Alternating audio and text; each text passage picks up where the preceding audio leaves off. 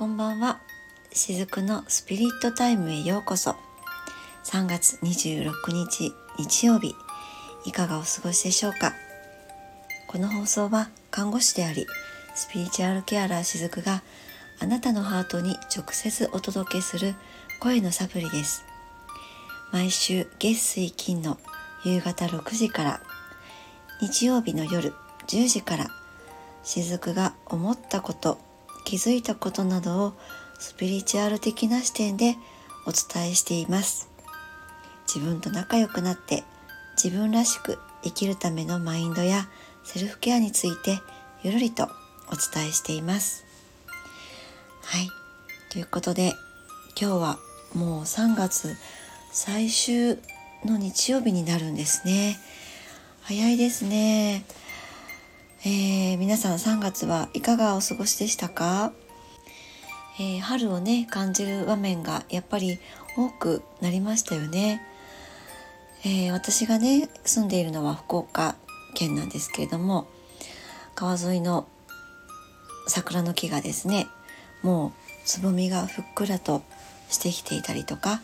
この時期にしか見られないあの草花がね咲いていたりとかねま、そういったところからも春を感じるなというそういった、ま、穏やかな1ヶ月でしたね。ま、穏やかと言っても前半はちょっと私個人的にはなのかあるいはまあこの放送を聞いてくださっている方も何かしらあのね共鳴してここにたどり着いてくださっていると思うのであのちょっとこうねなんだろうなモヤモヤしたものを感じていたとかねそういった方もいらっしゃったかもしれないですね。はい、えー、後ほどねこういったこう共鳴、まあ、引き寄せみたいなところのねお話も今日はしていこうかなと思っているんですけれども、えー、今日はね前の週の日曜日にこれ収録をしています。で、えー、今ねあのお昼の、まあ、夕方のねお散歩に犬のお散歩に行ってきて、えー、帰ってきたところなんですけどもだいたい通る道はいつも同じなんですがやっぱりね朝すれ違う人たちと夕方すれ違う人たちあるいは平日にすれ違う人たち、えー、この週末だけにすれ違う人たちってやっぱりそれぞれこう違うんですよね。ただあの割とね固定していたりします日曜日はこの方とこの時間帯すれ違うなとかね平日はこの方だなっていうのがあったりして今日はですね多分初めてすれ違ったあのお父さんと小さな女の子がねいたんですね。うーん女の子は1年生ぐらいでしょうかね。あの、公園でね遊んだ帰り道だったと思うんですよ。たらその子が、えー、近づいてきて「触っていいですか?」って言ってねあのうちのワンコの方に近寄ってきたんですね。でうちのね犬はトイプードルで割とあの小さい方なんですけれども臆病なんですとっても、えー、家族以外はねあの誰であってもあの相手がね犬であっても臆病なんですね怖がるんですなかなか人慣れ犬慣れしてないんですけれどもまあそれでもこう小さい子なので割とこう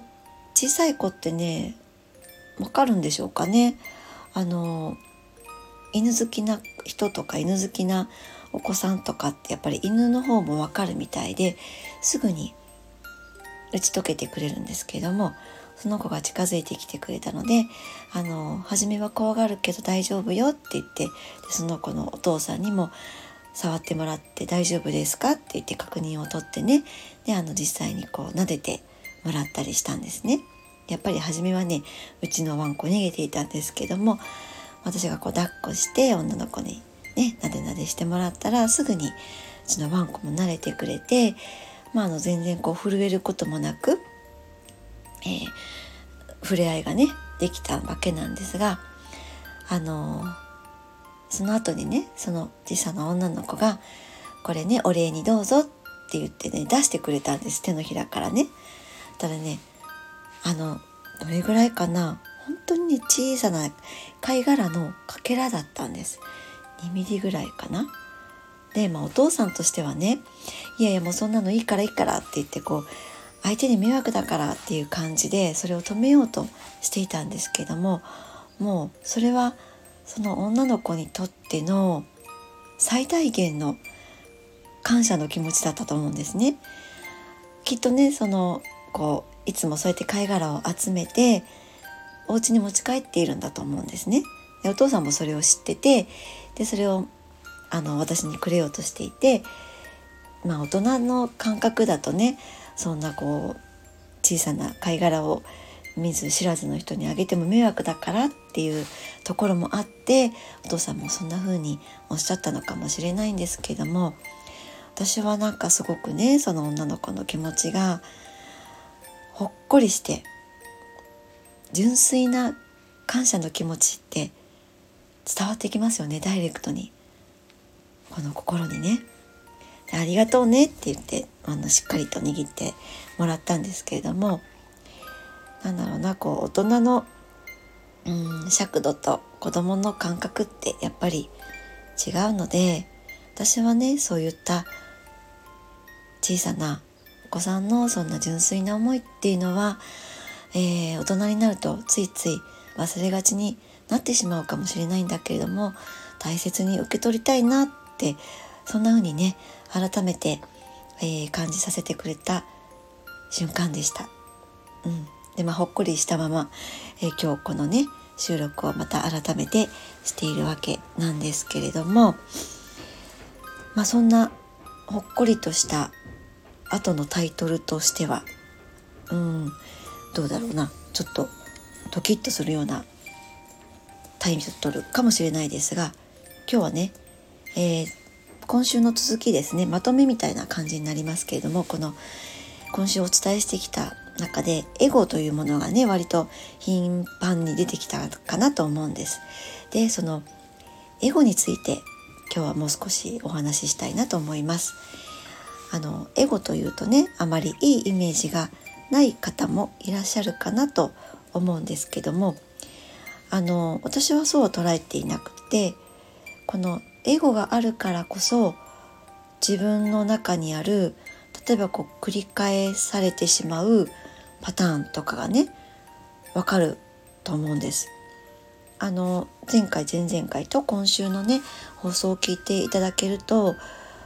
えー、分かっていただけるかなと思うんですけどもエゴっていうのは自分の中から感じてきたこの素直な感情ですねこれは感じてはいけないんだとかね。こういうふうに感じている私はダメなんだとかそういうふうに、えー、いわゆるそのジャッジをしてしまってそれを感じないように他の、えー、答えを出そうとして、まあ、そうやって自分の感じているその感情をコントロールしてしまおう。そしてコントロールすることで、えー、解決していこうってそういうふうにしていることがエゴだ。と思っていますっていうふうにそんなふうにお話をしてきたわけなんですね。えー、皆さんもですね日々経験しているかと思うんですけれどもいつもいつもあのなんとなくやってしまう思考回路とかねパターンっていうのがあるかなと思うんです。えー、いつもだいたい同じぐらいの時間に起きて、えー、まあ、お仕事なり何かしらねお出かけして帰ってきてでそれから夜寝るまでのパターンとか、えー、癖とかみたいなものってありますよね。あとは何かこう新しいこと始めようとしても何かこう始めようとしたところでストップがかかってくるとかですね。これはストップを自分がかけているっていう感じですよね。あとは誰かからこう褒められてもそれをこう否定しちゃうとかね、えー、こういうとこが素晴らしいですねってね。素敵ですねって言われてもいやいやそんなことないですって。まあこれ日本的に言うと謙遜になるんでしょうけれどもそのいつの間にかそうやって否定しちゃうとかですね、えー、自分なんてまだまだダメじゃないかなみたいなね。そういうものって全部それらもエゴの声だったりするんですね。えー、ベースが恐れのものっていうのはエゴの声っていうふうに思ってもらっていいと思うんですけれども、えー、そういうものばっかりでそのそれをじゃあ考え方をね変えようっていうふうにしたところで考え方ってなかなか変わらなくないですか、えー、自分のこの思考パターンをね変えようって、まあ、そういったこうメソッドみたいなものも、まあ、世の中にはあるかなと思います。こうコーチングとかですねメンタルトレーニングみたいなねそういった情報ってたくさん世の中にあるかなと思うんですけれども、まあ、そういうのをねこう私もこうちらっと覗いてみたりしたことあるんですがその自分の脳をねいかに騙すかみたいなね。だからその一瞬でん？騙すことで一瞬でその思考パターンを変えましょう変えられますよっていう風な感じで、えー、やっているものもあったりするんですけれども。うーん。やっぱりね私はそれはないなって思うんですね。そんな簡単にできたらあの悩まないと思うんです誰も。うん、だってこの思考パターンってね自分が生きてきた証でもあると思うんですよね。いろんな経験ね辛い経験も悲しい経験もまあ楽しい経験ももちろんそうなんですけどもそれらは全部ひっくるめて今の思考パターンが出来上がってきているわけなんですよね。でそれをね、うん、ちょっとやそっとのことで騙せるはずがないわけなんですよ。あのその時は騙せてもやっぱりね戻っちゃうんです。だって何十年もかけてきてこのパターンができたものを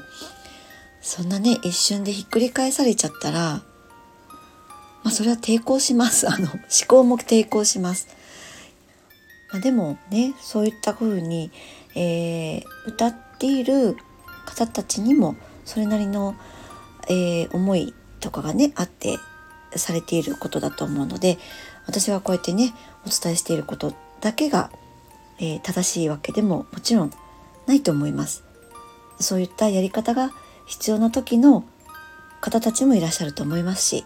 やっぱりこの私がお伝えしているような、えー、ものが必要な方もいらっしゃるかなと思うのでそれをね、えー、採用していくのはもうその方それぞれにもちろんなっていくわけなんですけどもじゃあここで、えー、どうしたらねその繰り返されてしまう自分の中にあるいろいろなパターンっていうのをねうんちょっとこう乗り越えるというか、えー、うまくね、えー、使いこなしていけるのかっていうところをね今日はちょっとお話ししてみようかなと思うんですけども、えー、私もねよくこれはお伝えしていることなんですけども自分が発したものが必ず返ってくるのがこの世の中なんですよね。えー、ブーメランの法則とかもね昔よく私例えていたかもしれないですがだからこそ共鳴によって成り立っているっていうことも言えるんですよね。もうこれはそういった法則なんですよね。だからさっきのその自分のね脳を騙すっていうのもそうなんですけども例えば自分が自分を騙すということをやったとしたらどうなるかっていうことなんですよね。えー、その代償っていうのは自分が払うっっていうことになると思いませんか？えー、ね自分のことを騙していてこの自分のハートはハッピーなのかなって本当にそれで幸せなのかなって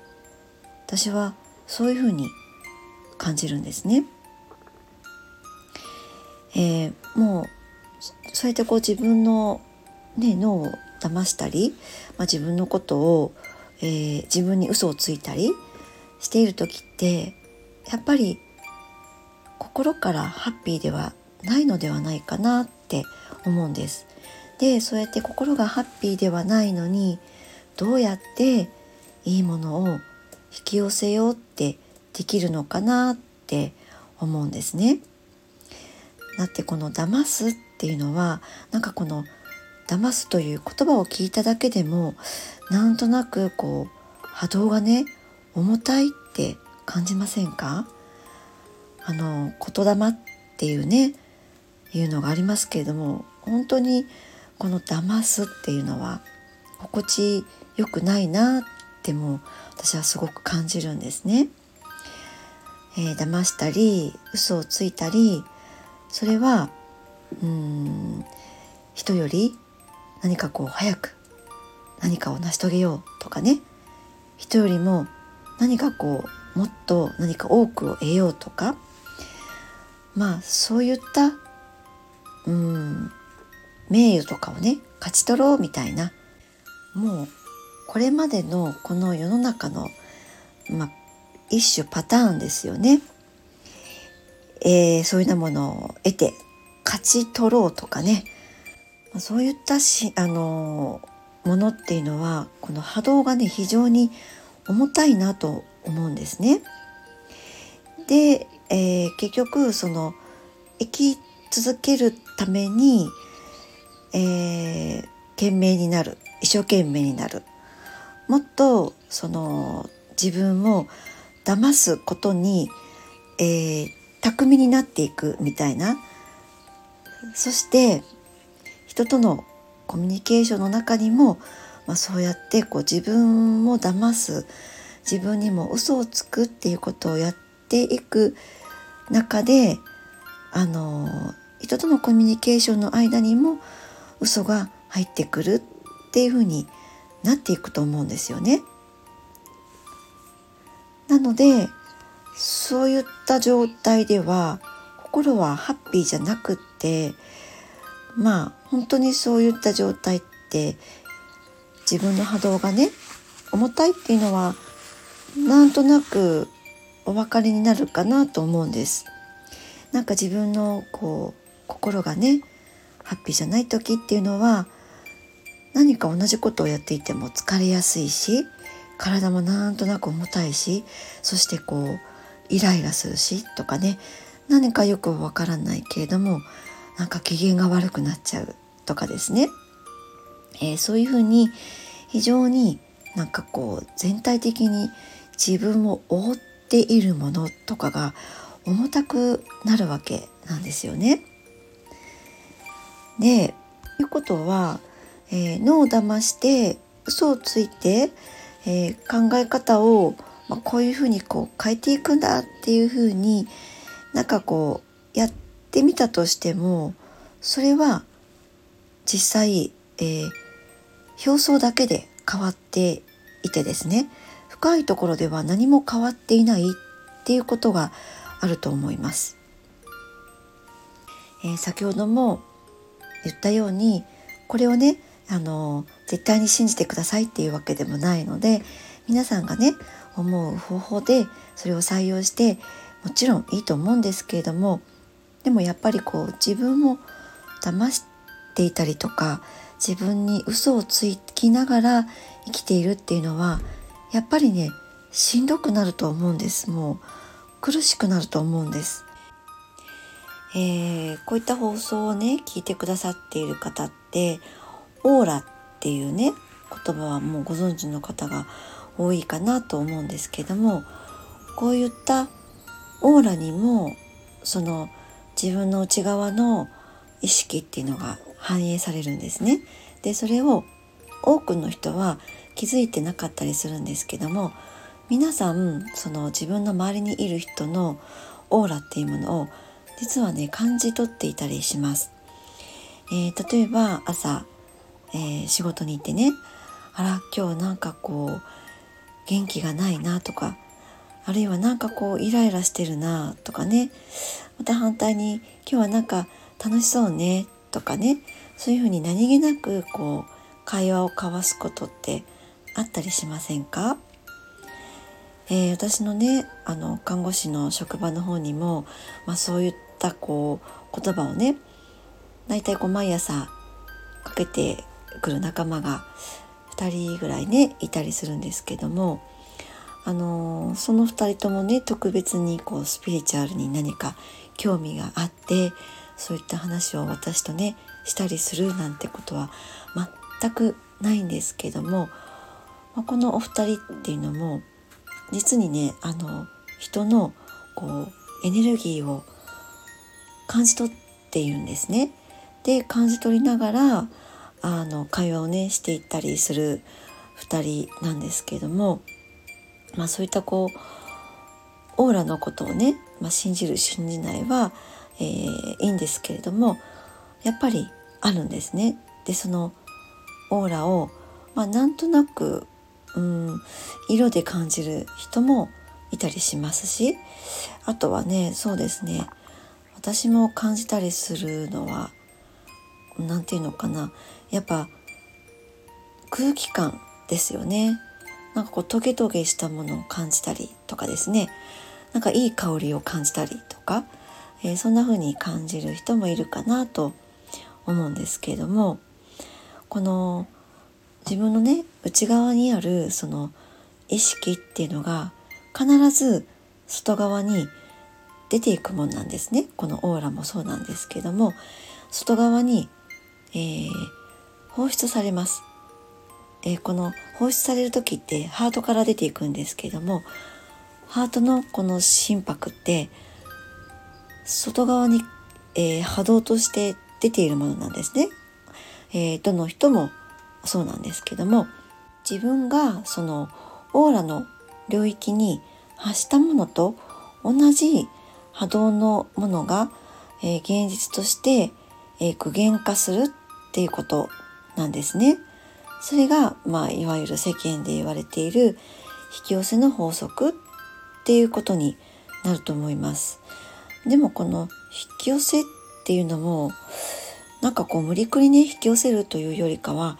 もう引き合っているっていう感じですよね。だから、えー、よくね共鳴エネルギーの共鳴でいろいろなことが成り立っていますっていうふうに私もねよく、えー、表現するんですけどもえー、まあ、そういうことなんですよね。だから無理やり、えー、頭をごまかして、えー、いいものを引っ張ってやろうっていうのとはちょっと違うかなっていうふうに思っています。もうそれは何て言うのかな頭で一生懸命やってるので頭を使うっていうのって疲れませんか？あの、えー、お勉強した後ってすごく糖分が欲しくなったりしませんかね？あれって頭を使っているからなんですよね。でその例えばね、えー、仕事をしていて疲れてあのー、甘いものをね食べたらすごく一瞬でこうその疲れが飛んだようなまあちょっとこうなんだろううん麻薬的なね、えー、一種の幸せホルモンが出る的なそういった経験をねされたことのある方もいらっしゃるかなと思うんですけどもこの頭をね使うことって非常に疲れるんですよね。だからその本当に自分がハッピーな感じでいられるっていうのはすごく大切かなっていうふうに思います。でそれに対してやっぱりこう非常にエゴがね突っかかってきちゃったりするねこう乗っかってきちゃうみたいな。そこに今自分の中にエゴがいっぱいだなとかね過去のパターンがいっぱいだなとかねあこれは自分の思考パターンだと思っていたけれどもなんだ親の思考のパターンが自分の中に染みついちゃっているなとかねえー、そういったことに気がつくことで、えー、まあ、その気づくだけでそれだけでもいいと思うんですよ。あの気づくってすごくエネルギーが動き出すんですよね。あの気がつけない時はエネルギーが滞っているっていう感じです。えー、例えばこれっていつも自分の親がね言っていたことじゃないかなってね、えー、これはねこの間私もちょっと自分自身が経験してびっくりしたことなんですけれども自分がね何かこう例えば自分の娘に言っていたりとか、えー、どこかね社会の場で発している言葉っていうのがあなんだこれは自分の母親が私に言っていたことと同じことを言ってるわっていうふうに最近ちょっと改めて気づいたことがあってもうびっくりしたんですけどもあのそんな感じで何て言うのかな自分の体にもう染みついちゃってるんですね。深く古く染みついてるんです。だからそれがねこうもうあたかも自分の中から湧き出てきた言葉みたいに思いみたいに認識普段しているんだけども何かのタイミングでそうやってあらこれは私の感覚じゃないとかいうものにね、えー、気づけたりするんですね。あの自分の感覚じゃないものってなんかこう自分の口で喋りながらであってもあの表現しながらであってもかこうしっくりこないなみたいなこう価値がん？価値観が違うなっていうものがあったりします。でまあそういったことにもね気が付くだけでもあこれは私のものではないんだっていうふうになってじゃあ今後は使わないようにしようっていうことをね、まあ、選べたりしますよね。まあ、そういうふうにこうなんか脳をね騙して、えー、何かを生み出していこうとかそういうふうにするのではなくってもともとなんかこう自分の中にあった自分とは違う価値観とか意識とか、えー、固定観念があったっていうものを発見していくっていうのは、えー、とてもね自分への理解度が深まるっていうことにはなるので、えー、自分もねすごく楽になっていくと思います。あの私たちって本当に、えー、癖の中で生きてきた時間って長かったかなと思うんですけれどもその癖って何なのかっていうとやっぱりこう自分の五感をね感覚、えー、なんだろう触覚嗅覚味覚視覚ねそういったものを喜ばせることをなんかこう優先しすぎて生きてきた、まあ、そうやってやっていくことで、まあ、気持ちよく自分をね気持ちよくさせてあげてやろうっていうのを繰り返してしまった結果なのかなって思うんです。でもちろんその美味しいものを食べようとか、えー、美しい花を見ようとかね心地よい香りを嗅いでみようとか素敵な音楽を聴いてみようってそれってあの大切なことでもあると思うんですけども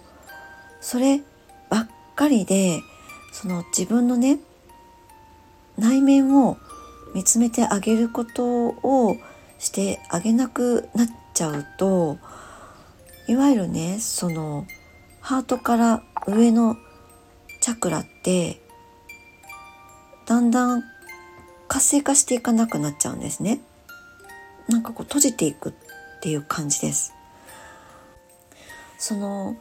別にね、えー、チャクラのことがねものすごく大事ですっていうふうに言っているわけではないんですけれども何かこう上とねつながった感じが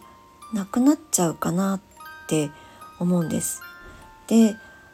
なんでねじゃあ上とつながった感じがなくなってしまうと良くないのかっていう疑問もね出てくるかなって思うんですけどもこの上っていうのは、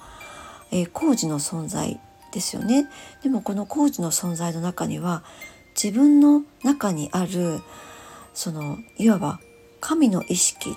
というのもそこに含まれるわけなんですね。で上っていうと本当にね例えば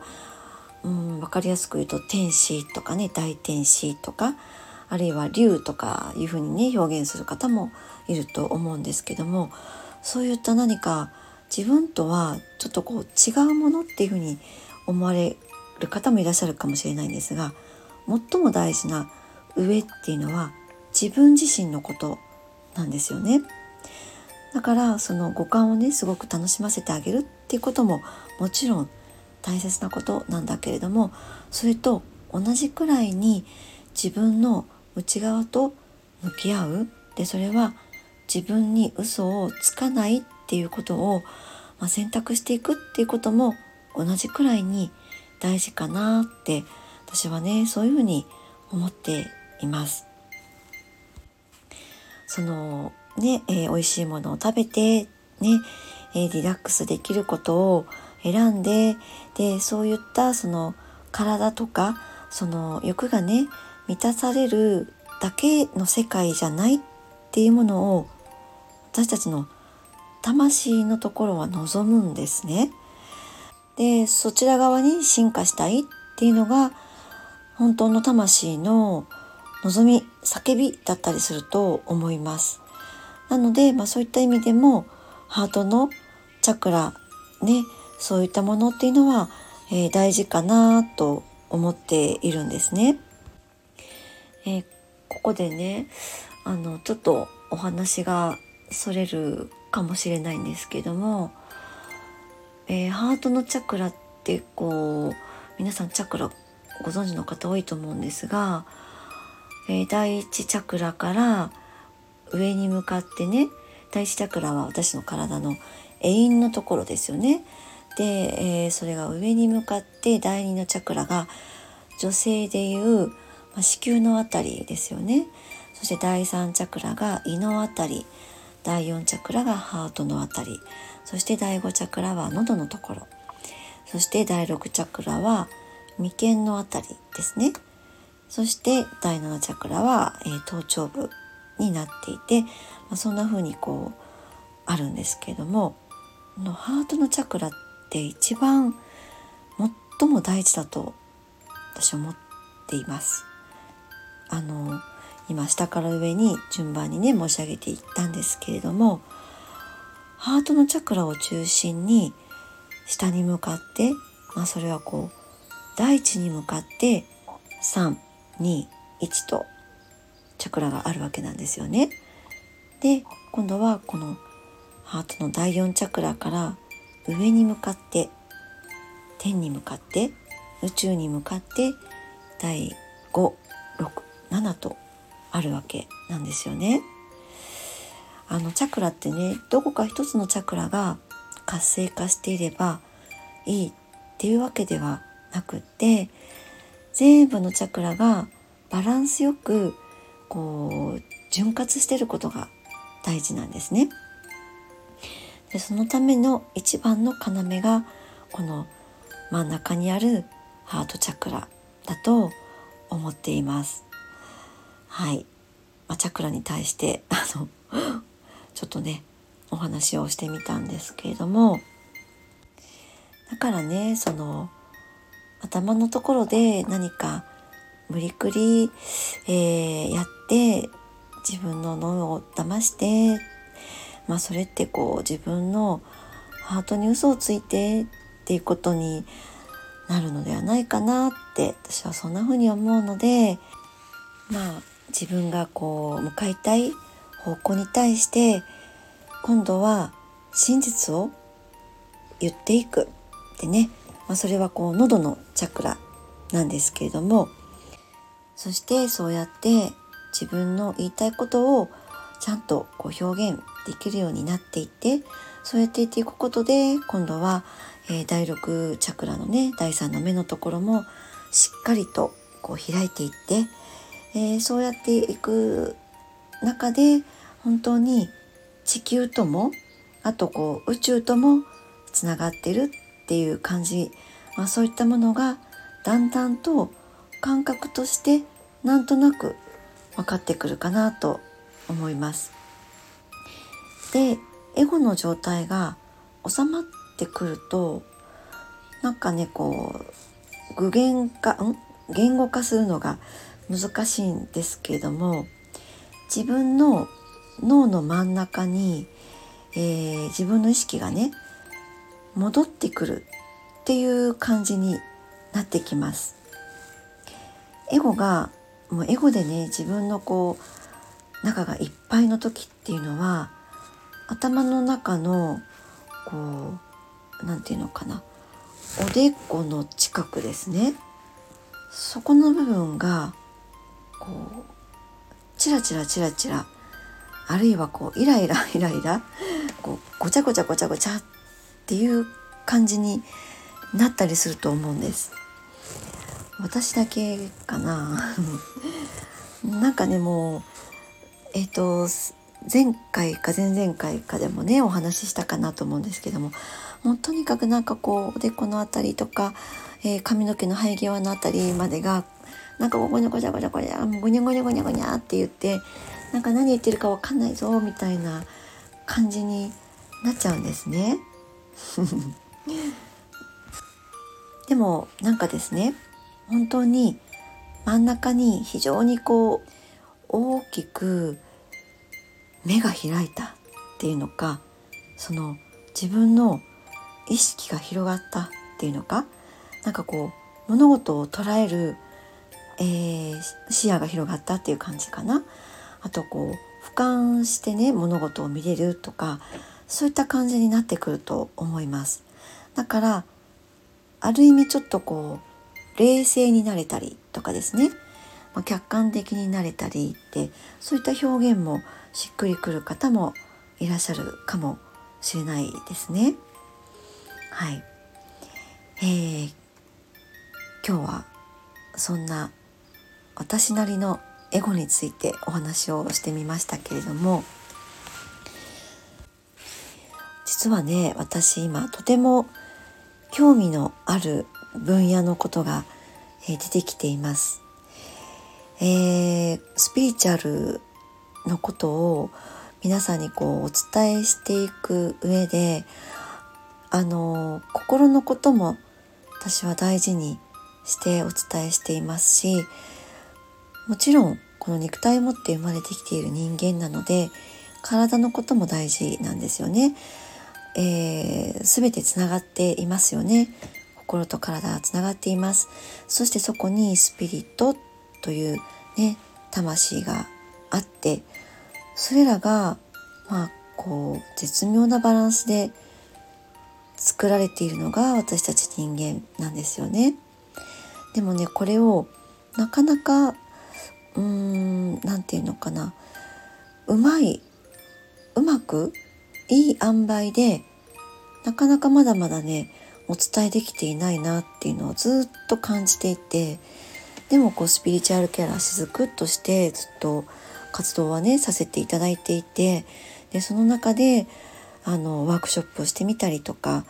え講座をしてみたりとかですねセッションも、まあ、セッションは今もお届けしているんですけれどもあとは最近はねあのもともとカードリーディングをしていて、まあ、リーディングチャネリングっていうのは好きなのでそういったエッセンスも取り入れながら、えー、レインドロップでね使っているようなあのとてもエネルギーの高い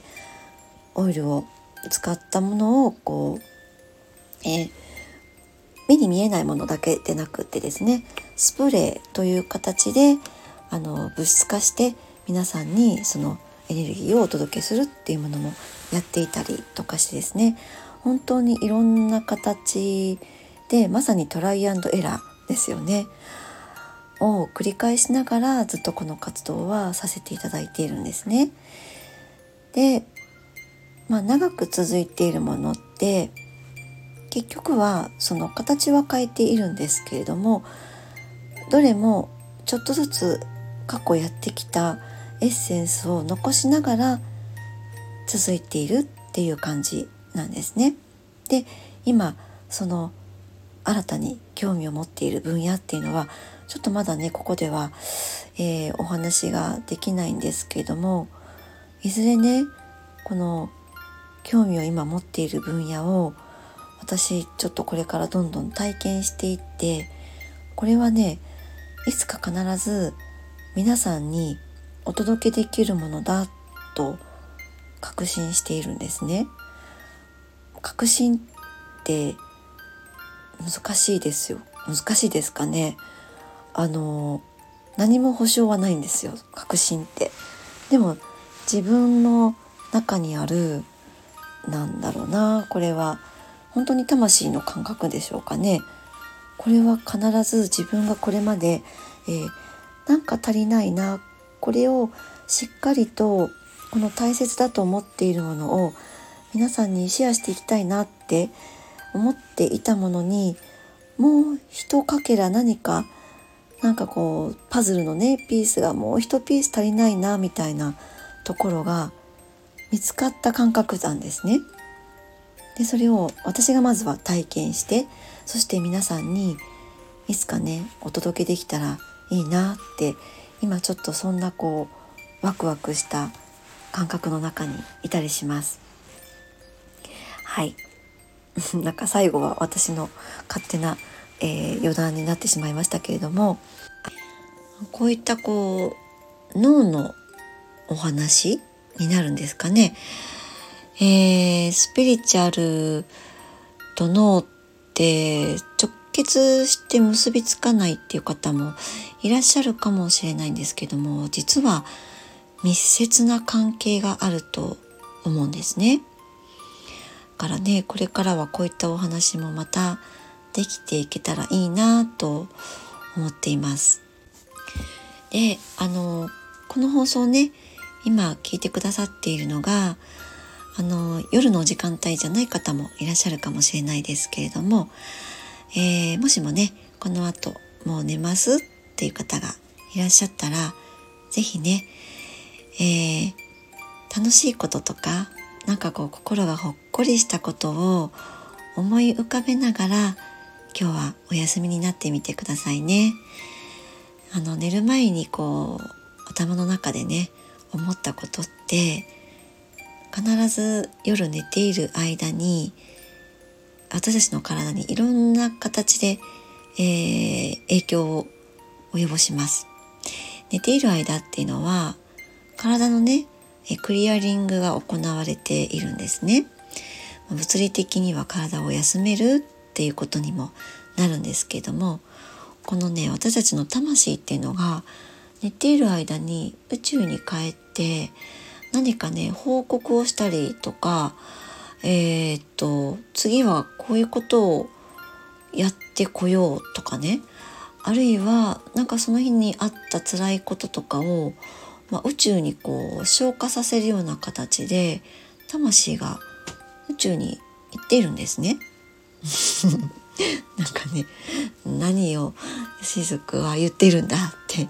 思われる方もいらっしゃるかもしれないんですけどもやってるんです。だから寝る前に頭の中で思い浮かべたことがなんかこう経験ありませんかね？怖いテレビを見た後とか怖い夢をね見てしまったりとかですね。あの反対に嬉しいことがあった時ってそんな怖い夢は見ないと思うんですよ。だから寝る直前はね是非こう何か心が穏やかになるようなことを思い浮かべながら休んでいただくときっとね寝ている間のクリアリングっていうのが素晴らしいものになると思います。そして目覚めが変わってくると思います。是非試してみてくださいね。はい。ということで今日も最後までお付き合いくださりありがとうございました。ゆるりほっとする時間を大切に。